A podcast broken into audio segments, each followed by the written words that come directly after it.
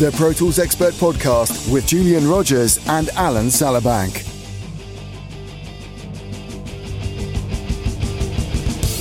Well, good evening. Welcome to the Pro Tools Expert Podcast. It's the 9th of July 2018.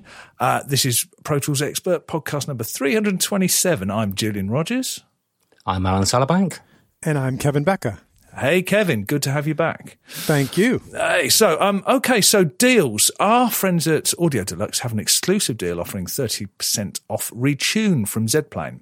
Retune takes an interesting approach to tuning in that, as well as being a plugin capable of typical pitch correction and pitch quantize duties, it offers a retuning matrix, allowing pitch based experiments through mapping incoming pitches to different pitches on the output side. And uh, don't forget to check out the rest of our deals on the uh, partner deals section of our deals page. So that was straight in, no preamble. We could kind of we could talk about the World Cup or Brexit, but mm. actually, let's not bother on either of those, and we'll get straight with the talking point. These talking points are sponsored by Universal Audio. Uh, over to you, Fab. Good morning, children. This is Fab Dupont. The Pro Tools Expert Podcast Talking Points are brought to you with the support of Universal Audio. Do your vocal recordings need more shine? Are you in the market for a new audio interface? Well, if the answer to those questions is yes, now could be a very good time to buy a Universal Audio Apollo Twin as part of UA's new Apollo Twin Platinum vocal promotion. Buy an Apollo Twin Mark II Solo and get Antares Auto Tune Real Time free. Buy an Apollo Twin Mark II Duo or USB and get Antares Auto Tune and the Manley Voxbox plugins free. Buy an Apollo Twin Mark II Quad and get Antares AutoTune Manley Voxbox and the Pure Plate Reverb plugins all for free. And you can find out more about this and other deals the Universal Audio team are running by visiting uaaudio.com or by clicking the link in the podcast notes below nearly perfect. Uaudio.com, but well done for making it through that without a fluff because there'll be no edits in that. That's a tough one, that is. So we should get on with the talking point. And um, uh, we wanted to pick up uh, what something that a lot of people have been waiting for a long time off the back of the announcement from Neyrinck. Uh, Neyrinck have released an update of vControl Pro that now supports Pro Controls and Control 24 legacy control surfaces with Pro Tools. This is something that's been a long time coming, hasn't it? So uh, yes. I know who wants to talk about this first because this is potentially quite exciting. Well, I'll jump in. I mean, um, what it demonstrates to me is there's still a demand for physical control surfaces, and there's still a gap in the market that isn't being filled by anybody this release of vControl enabling these legacy surfaces to be used, which are in the sort of configuration that is popular. They're a reasonable budget. Um, in the case of the Pro Control, up to I think 32 faders, I think you were able to have, weren't you, on that? Mm-hmm. Um, but then, you know, taking it on from there to make to, to make something that bridges the gap between the artist series and uh, you know the S3 and things like that. I think there's there's there's a gap in the market. I think Neyrinck are, are, are filling it and they're acknowledging that you know it's it's still good to get your fingers on hardware. Yep. Absolutely, I agree, and I wonder how many people actually put their old uh, Surface out to pasture. I know one here we had went to a uh, an untimely end because we couldn't use it. You know, so mm. uh, that's great news for those who held on to their stuff. Well, I'm going to put my hand up straight away and say I've never used a Pro Control. Have either of you used Pro Controls? Uh, well, reluctantly, yeah. Um, I, this is the, this is the conflict. So, yeah, this, this, is why I said at the beginning that these are popular control surfaces in, in a popular format. Um, not everybody loved their pro control. I have to say, I mean, I certainly wasn't one of the people who who enjoyed using it, but um, and I was very glad to see the icons come along. But uh, saying that, you know, the icons, the the D commands and the D controls, they could be next for the same fate as the pro controls. Well, I mean, they are now end yeah. of life. Very yeah, recently, exactly. actually, was the last few weeks. Uh, we've known it's been coming, but um, end of life. I mean, that just that just means that the Avid are no longer under a obligation to support it. So if you've got some kind of repair thing, then you may be on your own. Um, in terms of uh, supporting Pro Tools, they're the last of the. Oh no, they're not. The the the C twenty four Yep. is is this is what's it called? Um, The last DigiNet. Digi, DigiNet, that's what it's called. Uh, but the last of that pre EUCON, um, that that. But the, I'm not aware of any announcement that's been made on that, and I'm sure Dan would have mentioned it if it, if that was mean, coming. One big bonus about the V Control, this V Control update, um, if it extends to other DigiNet consoles as well, is it opens the door for simultaneous use with EUCON, which you can't do at the moment. You can't simultaneously use EUCON and a DigiNet control oh, surface. because in the in the um, Ethernet controllers um, setup tab, it's neither or choice, isn't it? yeah, You're Using allowed to run one both at the same precludes use of the other. absolutely. Okay, but because this is a MIDI peripheral or becomes a MIDI peripheral, is that am I right there?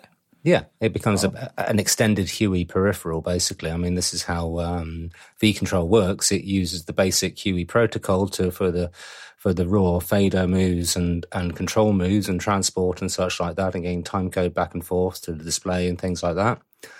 But then it it uses its a, a sort of complicated um, layer screen type thing going on where you can you know you can control the plugins directly from the app as if you're t- using them on a touchscreen. So it's sort of bringing um, Slate Raven style control to your iPad.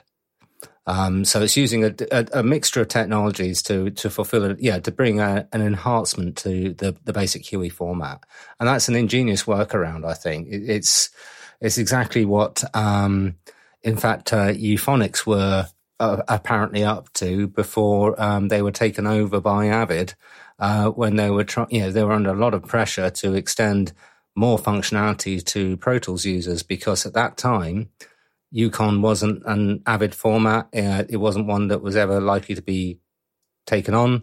So they, uh, they worked their way around that by working around the limitations of HUI and adding enhancements to it, uh, which I think you know, is it's great ingenuity, and um, I think long may it continue. And, and hopefully, you know, Avid aren't going to close the door on HUI anytime soon because that would really um, mess people up. That would be very mean indeed. It, it really, it really brings it into focus, doesn't it? I was just thinking about this, and I mean, I mean, MIDI is is older than quite a few of the people who are going to be listening to this podcast. I would have thought. Mm-hmm. And if if ever there was an example of a technology that's had absolutely every last bit of goodness squeezed out of it, Oh, it's yeah. got to be MIDI. Just because I mean, it's extraordinary, and and people, it's I've been one of those people who've um, who've said disparaging things about HUI before. I think that's been based on um, less good implementations of it. But if you look at what people have managed to get, especially doing, is it called double precision, where you you you you can basically double the word length by using it twice for fader resolution and stuff over HUI? Is that right? That was that was my question. I you know I know Slate does something like that where you can go into a fine tune mode and are SSL you- do as well. Yeah, yeah. on the Sigma console, I guess, or whatever that is. But um, the um, the is it true increased resolution? Are you taking those 127 steps or whatever, and then fine tuning them into a portion of the throw of the fader, or how does that work? You're going off the edge of my knowledge here, really. Um, uh, I, I, they can't. It, surely it isn't doubling the word length because that'd make it that make it incredible precision. Is it? Is it just doubling the steps? Is it two five six? I, I really don't know actually. Yeah. So maybe we should kind of not venture too far down that one. Okay. Somebody somebody will know, and uh, Oh, if anybody on the yeah, anybody in the uh, community knows, Please, yeah, pop, yeah. pop it in the notes, and we'd love to hear that. But it's a great. So on a on a broader point, something that I heard. Um, please tell me if I've got the wrong end of the stick on this. But this opens up um, a Control Twenty Four or a uh, or a uh, Pro Control to use on DAWs other than Pro Tools, doesn't it? Doesn't it? Oh, um, Never I- thought of that. I would, yeah, I would have thought that would be indeed the case. So this would be a Um, very good time to have a stack of rock bottom priced uh, um, eBay purchased. well, you know what I mean. If it's opening up these Yeah. this this hardware to a whole new user base. Yeah, Yeah, I mean, um, I don't know if you, well, because you've never used a Pro Control. I don't know, Kevin, if you've ever experienced trying to replace a fader or service a button on the. No, on and it was control. the same thing with the original. I think it was the did the C24 come first or the Control 24? I can't remember. It was the Control 24 first. Yeah, It was, so the that Control- was the steep one. That that was the one with the internal power supply that had heat issues, and then you had to replace that. You had to send the whole unit in. It was very hard to service. And then when the uh, the the uh, or the um, next one along came, they had a separate power supply that was much easier to deal with. So um, and the mic pre's were way better too. So um, and those got to be affordable now, right? I think originally they were ten grand or something like that, and it got to be way way below that. I would think. I, I yeah, I mean, well, that's the thing. I, I, who knows what this latest development will, what what effect it will have on the average price of one of these pieces of kit. I mean, it's yeah, suddenly they become usable again. Yeah. Um. So I can I, I can imagine there's going to be a spike in prices if people don't get in there quickly. And there might be a bit of a drain on spares as well if anybody with renewed enthusiasm starts Mm. wanting to fix up uh, stuff that's been left for a little while. So, Mm-hmm. um, I mean, that possibly takes us onto a m- more general point, which is just hands-on mixing. Because I mean, this is something that interest in it doesn't seem to be going away. There's there's always going to be a, a divide between people who really don't care and are quite happy with a mouse and a keyboard, and people who are going to grumble if they don't actually have faders underneath their fingers. Now, Alan, I, I, you're a, you're a fader guy, aren't you? Oh, absolutely. Yeah. Um, but that's because I've come from the background of linear mixing. Um, yeah, that's, that's the, the tool I use and that's the tool I've grown up, grown up with. And that's what I understand. It's, it, it well, in anywhere other than the BBC, it's up for loud. You know, that's, that, that is the, uh, that's the convention and it's very easy to understand for, you know, a thick sound engineer like me. Um, but yeah, there's nothing. I, I, I mean, when I started uh, Doc Martin last year, and I uh, I started pre-mixing that in my own studio, and I only had eight faders to hand. And even on a simple TV drama, it, I was running out of faders I could just grab, you know, because I didn't. I needed 24 faders in front of me because I needed to be able to make those split sec- second decisions and adjustments uh, quickly without having to scroll up and down the fader bank. So I could, you know, I could grab anything that I needed, in, you know, intuitively, plus also still looking ahead at the main screen as well. It's it's the it's the the line of sight thing actually. I think. Yeah. So Kevin, I, I don't know, but I've got a, I've got an inkling that you're probably going to be coming down on the side of faders too. What- faders you- too and I, I here's my, my feeling is it changes the art because you know when i show students that are all in the box usually um, we just have a real simple artist control up in one of our studios and they're on faders all the time. But i think what it does is on the music side it, it takes away that intuitive kind of thing you can do as you play down a mix and you go oh you know what? That thing just popped up there. Let me go down here and just grab this and move it. And i, I, I certainly you could do that with a mouse but i just think when there's at least 16 or even eight faders in front of you, you're going to think differently about the process than if there's not. That's just my feeling. I don't think, and, and excuse me, I don't think it's an old guy thing. Pardon the term. I think it's just a matter of, uh, of preference and training and, and what you're used to, you know? So, and exposure. I'd say exposure because there are lots of people who who've never had a fader to hold on to. But this you you made me laugh when you're talking about. Um, uh, it reminds me of something that I've the most frustrating moment of my teaching career have all been ones where I've had um, I've had a student with the trackball on a on a D control moving a fader on screen with the fader moving next to them and it running into their mobile that they've put on the faders.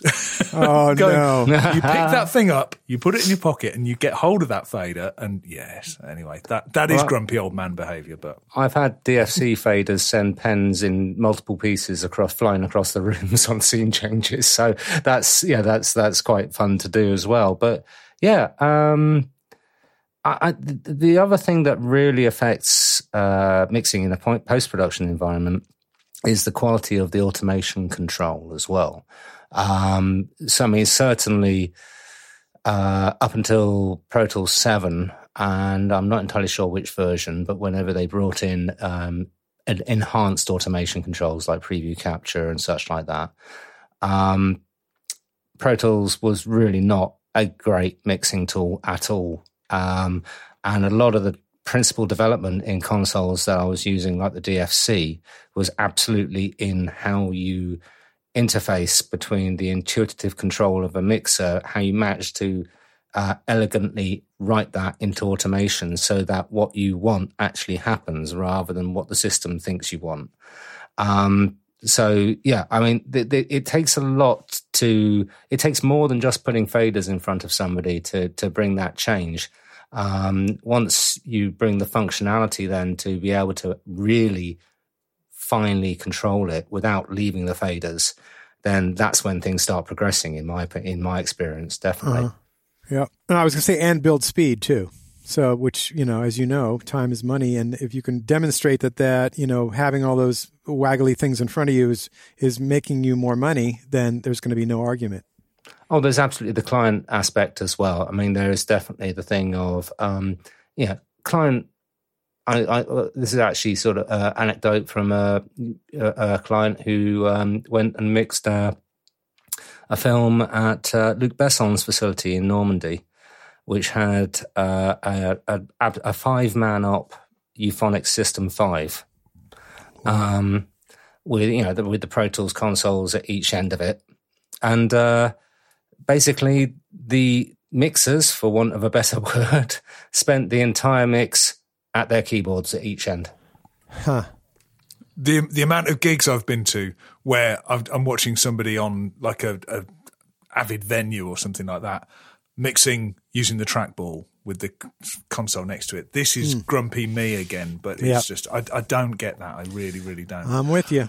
Yeah, I think maybe we should uh, we should move this on before we do get properly grumpy. I think we're preaching to the choir within us. I'm afraid, aren't we? Yeah, yeah, yeah, absolutely. But uh, maybe we should move on to competitions. To help celebrate their shiny new website and the release of six new music production and post production bundles, our friends at Nugen Audio are offering you the chance to win either a Nugen producer bundle worth $499 or a Nugen post bundle worth $899. Choose which prize you would like to win and enter the competition at the link in the podcast notes. Thanks. So, um, talking point two, I wanted to talk about. Uh, Dan ran a a review roundup. It's kind of a new style of of post that we've been doing, and they seem to be quite well received. Um, looking at uh, looking at a particular category of thing and, and aggregating some content together. He did uh, some stuff on monitors and accessories. And uh, I thought this was a great post. It really made me I'd, actually I'd kind of missed some of these, and I did enjoy looking back through them. And it made me ask myself if I I'm I'm sure we've all been asked, um, uh, particularly you, Kevin, with that kind of being having a student facing role sometimes. Mm. What monitors should I get? And that's something I've been asked quite a few times in the past, actually. But I wanted to extend that and talk about monitors either by model or just general kind of like direction in terms of design or spend or something like that. But also, if we wanted to upgrade, because that's somewhere that I am at the moment, actually. If I'm looking around, and again, I've been here many times before, and I'd kind of like to upgrade my monitors. But every time I've looked at it before, I've decided not to because what I've been planning on doing has actually been something of a sideways move rather than mm-hmm. moving forwards and, and, and, a proper upgrade in the real sense. So, um, uh, well, I mean, have we have we all seen this post for a start? Because there's a mm. few kind of good mm. starting points in there, but I, I looking at these, I haven't heard many of these monitors, mm. but a lot of these decisions I make are based on philosophy or just kind of like impression about kind of like not what it sounds like. I don't know. I haven't heard them, but what they've done and how they've gone about putting a monitor together. And I, I, I don't know why I'm so emotionally led on something like monitors that should just be about shutting your eyes and having a listen. What do we think? Um, well, here's the thing: is that we we talked this about this before in other podcasts, but uh, monitors and microphones are the two things that everybody latches onto and falls in love with or hates. I mean, that's my experience. You, you know, you have you don't kind of like monitors uh, uh, for me. I, I, and I never sell old monitors. I always keep them as a reference or, of some kind, even in another room, or I throw them upstairs on my television or somewhere I can, you know, put them out the pasture. And unless they've um, unless they betrayed me in some way, which, and then they go in the bin, you know. So, um, but I've, uh, as far as new monitors go, I have some pet peeves. One is rear porting. I, I just Oh, have yeah. a problem with it. Um, I, I just don't like that what they do to the back of my wall, you know, uh, that I'm facing. Um, So I either have a sealed cabinet or front ported. I just can handle that better. Other people love them, you know. So, and then also a sub. I'm not a big lover of a sub just because I think unless you're doing post, um, like Alan does, where you really need a sub, I think for music, maybe as a reference to see what's going down in the bottom, bottom, bottom of your mix. But I think you can go down a rabbit hole that's going to really make your life difficult later on. So those are my two criteria. And as far as an upgrade goes, sometimes I'll downgrade. Like I have these uh, IK multimedia iLoud monitors, which I use uh, for barbecue, and I also use as a mix reference. It's funny because I'll stick them out in the backyard, and I'll I'll put them up, and they they sound remarkably loud and and well balanced for what they are. But just to hear what it sounds like on those, it sometimes gives you a gut check because something sticks out that you don't hear, and then you go back to the original and you go, you know, maybe that hi hat is a little bit too much on the left, or whatever it is, you know, that kind of thing. So that's my Okay. feeling. I mean, I know you've got you've got access to some really nice monitors, uh, you know, Hmm. in, at work, Mm-hmm. but at home, you I mean, you've got you've got a you've got a setup at home. What I've- what what do you got? I have have the um, uh, Twin B sixes from Focal. Okay, I've got Mm. the um, the uh, older. Uh, I think it's the Atom, the small ones, and I can't remember what they were before they went through this recent upgrade. I think it's the the the D fives maybe or something like so that. So kind of like five inch five inch. yeah, it's five inch, which I Yeah, yeah. love those. And then I have. Um, let me think about this. I have that's my that's my main go to system, and then Okay. um, I have the iLouds. You know, Yeah, yeah, yeah, sure. So, and, and Alan, you're, I mean, you we'll come on to what you may have swapped out for, but you were running those Presonus Eris, weren't you? Yeah, well, I'm still running uh, the E5s actually um, in my current studio setup, um, and yeah, I, I, I share um, Kevin's misgivings with um, rear porting. Um, though my home cinema setup has rear ported speakers in, uh, but I have a, a lot more control over what I'm doing there, and actually that's not a system I go to for accuracy. That's a system I go to for enjoyment. So, and there's a very distinct difference between it, uh, between things. Uh, that's a, that's a system I go to to listen to things more in the way that anybody else would, you know, who can sling a half decent amount of money there. I've got acoustic energy, uh, AU1s at the front, um, and JBLs at the back. Um, and you know they are not the the flattest of speakers, neither the amplifier is either. But you know, going to um, things like the Presonus, I mean, uh, in the list there is my review of the, uh, the E66s uh, in a 7.1 configuration, and uh, they're, they're they're absolutely stunning. They're front ported, um, incredible extended bass response. Um, no need for a, a, a sub on these, um, you know, as in the uh, bass management. Um, and uh, yeah, incredibly good value for money. Um, yeah, they're, they're absolutely fantastic as as a front ported speaker. I think they really punch above their weight um, in terms of that, and I think that's a great. They're a great starter set of speakers. I mean, I think I think the fives are something like 125 pounds each. Sure. so, yeah, I mean, this, and- that's a very particular problem that you face, Alan, because um, the the spend on uh, uh, on monitoring for stereo work obviously isn't nearly as frightening as it is if you. I mean, you're running what seven one. And Well, that's the it thing, just puts that's- some things just out of reach if you if you're doing that kind of thing. Not just out of reach, especially with the advent of Atmos, ten times out of reach. Well, yeah, absolutely. And this is, I mean, this is in conversations I've had with some some monitor manufacturers. I mean, there's a few things that are kind of coming back, and there's renewed interest in in smaller, less expensive, maybe two way boxes in in place of three because of the cost per channel, and also passives as well, just because of the install issues with active boxes and and. Uh, an Atmos, which would be a nightmare to rig with active speakers. Actually, so uh, yeah, I can I absolutely Well, get that.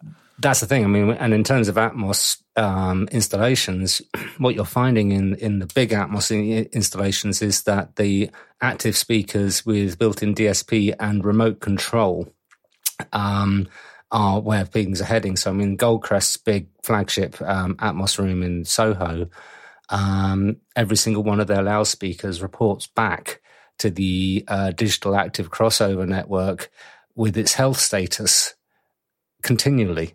So as soon as any one of the drivers and any one of the speakers starts having uh, you know, exhibiting a problem or a lack of performance or going out of whack, it flashes up a warning in the control room, um, and then that's a fantastic level of, of feedback and control. But it is a that's a very specialist market, and they're incredibly expensive. You pay for the pl- the pleasure. Yeah, as well. exactly. I mean, um, the only, I mean, I've, despite being a big fan of Genelecs, um, I've steered well clear of the 80 series Genelecs because simply because they're rear ported and I've been in so many installations where people have put them flat against the wall because that's where they have to be. And it results in that really muddy, mid bass soaked, swamped, uh, swamped sound, which then if you then run that through most third party um, speaker slash room slash environment correction systems, um, then they get that then horrifically wrong um, because you know their, their analysis is being overloaded by this huge mid bass hump that they're they're being flooded with. Um, so I mean, so with things like Order C, with other with other self alignment systems, I find they crush the, the the treble. They take out too much of the bass in the wrong places. Um, they expect there to be bass management for most rear ported speakers as well, because if you start screaming, screwing out the mid bass that's being caused by the rear porting, you're going to have implications on the sub bass as well, because it's a two way design generally as well. There's no physics, you know, it, it's it's going against the law of physics. You can't take away something from one set of frequencies and not not expect the neighboring frequencies to not- not be expect you know affected. Sure. So I'm going to kind of uh, maybe maybe steer towards potential controversy, where somewhere we've been a bit recently. NS10s, come on, what do we think? I, I, I, for one, never liked them. Um, I mean, I use them from time to time as a reference, but I, as far, and I feel the same way about Auratones. I just never got why you would do that. You know, I like to, I, I like to start a mix on something where it's going to, I'm dealing in reality and then I can downgrade, um, into a different, uh, universe if I want, uh, just as a, like, okay, well, you know, they translate and, and the whole thing about if they sound good on NS10s, they'll sound good everywhere. I, you know, I don't know. I, I, I, I don't agree. Alan? NS10s have never had a place in post production, in my opinion. So I, yeah, I, I've, I've never referenced off them, uh, even if they've been available in the room. I just, um, yeah, that's the thing with, with post production as well. I, I really don't agree with near field monitoring either, because you know you, you don't get somebody sat right in front of their TV no matter how small it is. Right. You know, you do get people listening on headphones, but that's a different, completely different listening environment. You know, there is, all, you know, TV or film viewing is always mid to far field. So, you know, that's, that's the thing. So, yeah, this, this classic music configuration, having a pair of NS10s on the meter bridge, um, if I've ever gone into a studio with, with them, I actually the first thing I've done is taken them off the meter bridge because it screws up the sound from the in the main way. monitors. For the Yeah, midfields, yeah. Yeah, That's that's that had never occurred to me, Alan. That's I, I do like that. It's, uh, it's glad I showed up. Um, NS10s, I, yeah. I mean, I've I've heard them. I, I I don't see there's anything special about NS10s particularly. But one something I will say in their defence is that I do like sort of mid-size infinite, to, well, mid to small infinite baffle boxes.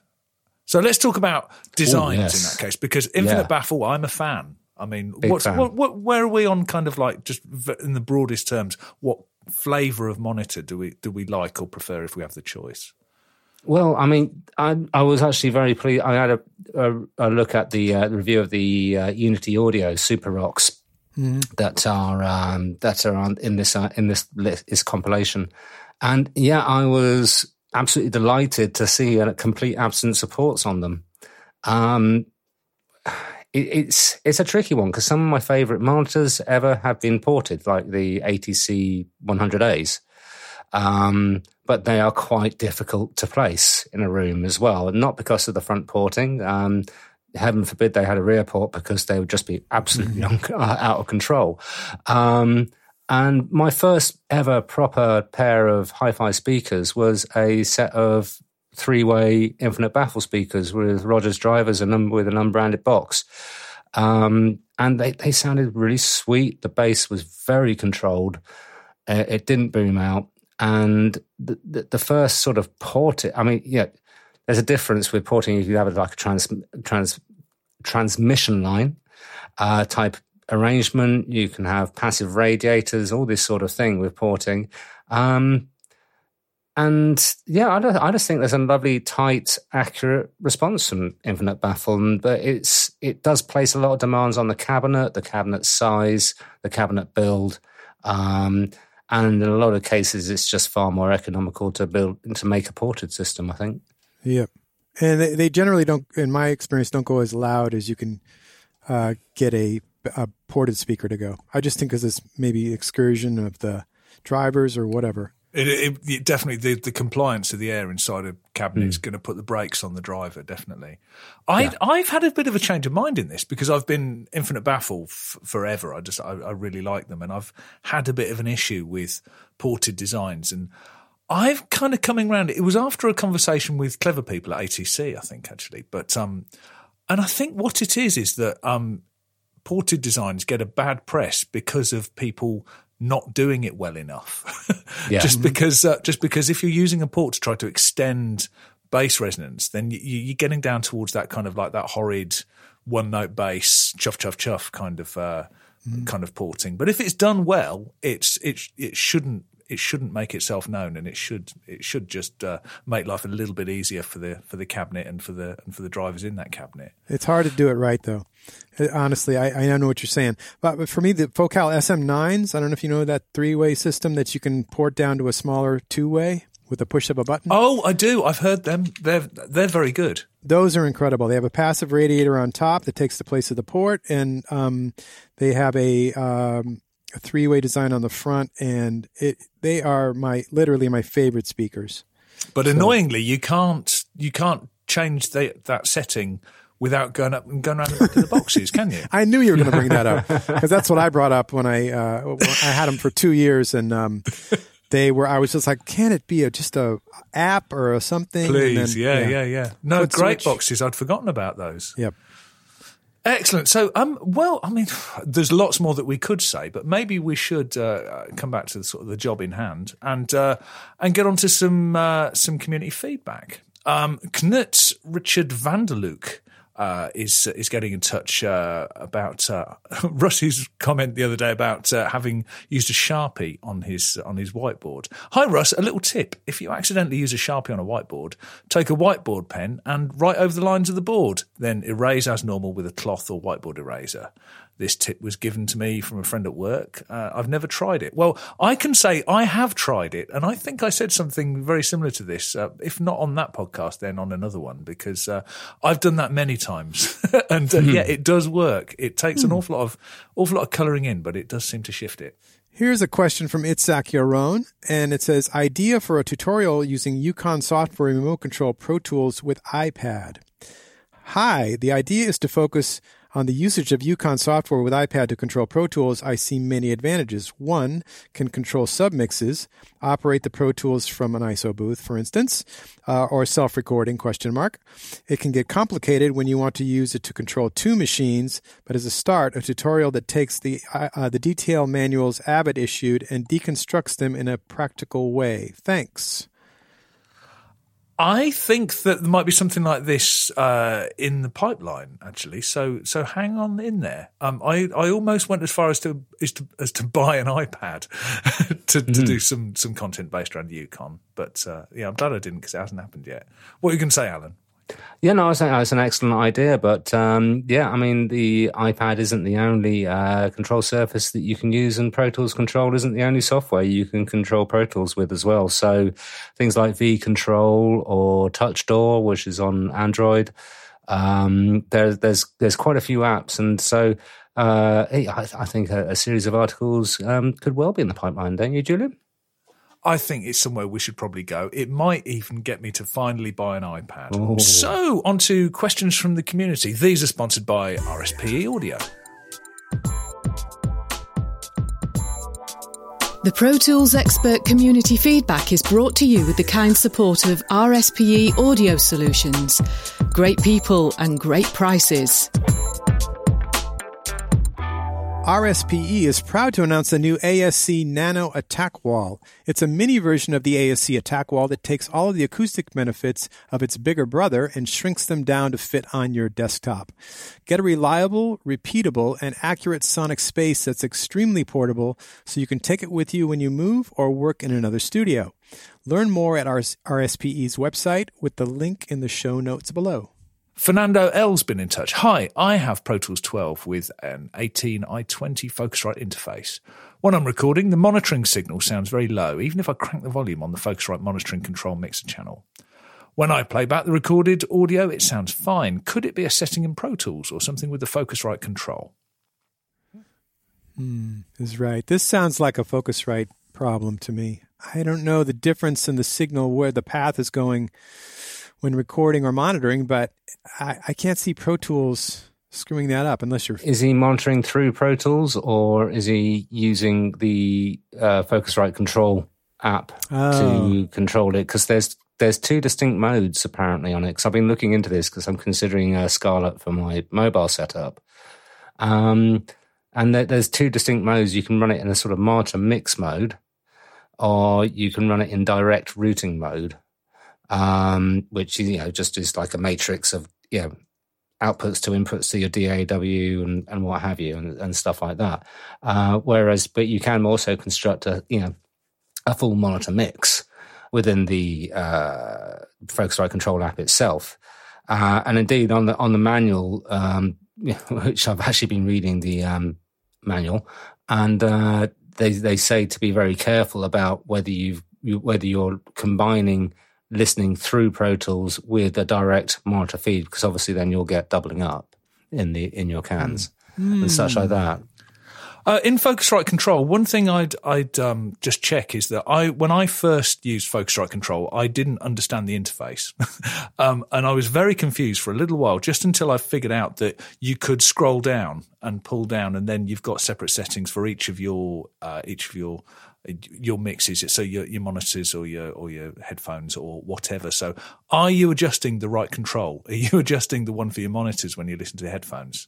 Or something like that, because if you click on that on the on the left, then you get a whole different set of mixes, and you can connect inputs to outputs, or you can set up a, a custom mix. So yeah, I mean, just click on there, and make sure you're doing the right thing that's the thing with app con- app controls of interfaces. Um, I mean, on on my RME, the default setting is with every single fader on the RME mixer closed. Hmm. so when you first fire it up, if it's on the default setting and not one of the presets, then you know you're never going to get any sound in or out of it. So it's worth having a good read of the manual just to double check you're putting the right controls in the right directions. Yeah, definitely. Ricardo Berrio's been in touch. Do you have any thoughts about the EU's new copyright law? Um, uh, he sends a, a link uh, if we haven't heard about it. I'm not really sure if it's so bad, actually, but I might miss something. Do you have a clear view on the subject? Um, I, I certainly read about this, and uh, my initial response, as soon as somebody who knew about it more knew more about it than me on the radio started talking about it, I went, "Oh, actually, that could pull in either direction. Um, uh, mm. This is like an EU thing, so possibly Kevin, you may may not be quite mm. as up hmm. to speed on this. But but Alan, have you got any thoughts? Yeah, well, I, I'm I'm a bit torn on it because you know there there seem to be lots of valid arguments um, in both directions. I mean, whilst I will always be staunchly behind uh, protecting intellectual property. Um, things can get out of control a bit because you have to realize. I mean, some, it's been said before. There's no original ideas in music, uh, you know, because everything is influenced by something. Um, there are, yeah, it, that that that that's the, just the way life works. Um, and I think I, I, was looking through the various um, bullet points of of what these are introducing. They're talking about um, uh, some form of automatic copyright infringement detection. And I mean, personally, I, have fallen foul of that before when I've thought I've had full permission to use a piece of audio from its producers and who I thought were the international distributors. Turns out a, another distributor had a claim on it and also had a team of automated bots, which took it down straight away without consulting the original producers. Mm. So things can get out of hand really really easily, I think. And I think it's it's it's a it's something that can't just operate on a sort of binary basis. It sort of needs a depth of understanding of the creative process that I think is way beyond any politician I've ever come across. Unfortunately, like most things, it's a bit more complicated than uh, yeah.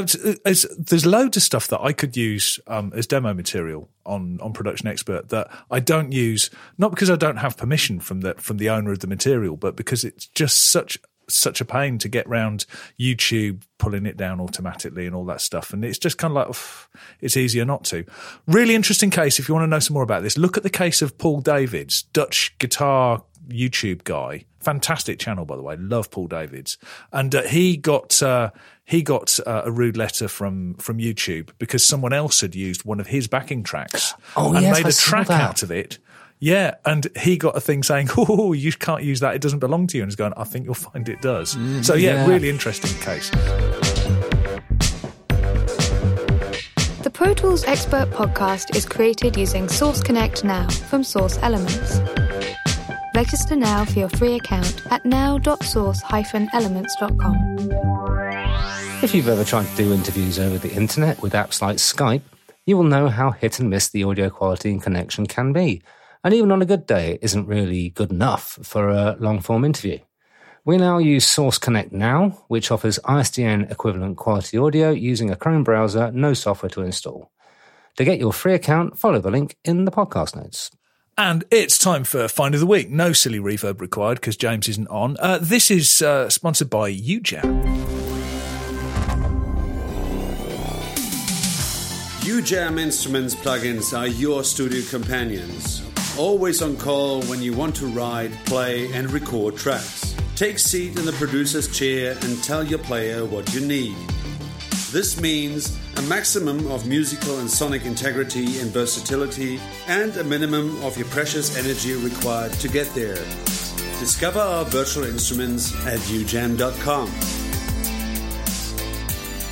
So, Alan, I know that you've got a find of the week because you've got some new toys to play with, and you probably want to say something about them. So uh, I'm just going to hand over to you. Go on then, Alan. What's your find? Um, yeah, well, uh, those who follow me on social media will have will have noticed that I've got a rather fine two pairs of uh, Genelec the ones monitors here at the moment, and um, to say I've fallen in love is is is an understatement. It, they are just absolutely mind blowing, and they forced me to readdress my opinion of rear ported loudspeakers mm. because I've currently got both pairs of them in the corners against the wall in untreated rooms. In one case, a converted garage.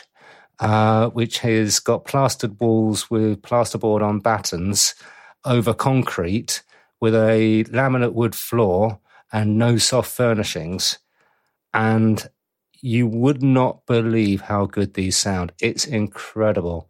Um, what they managed to do with the technology they've got there.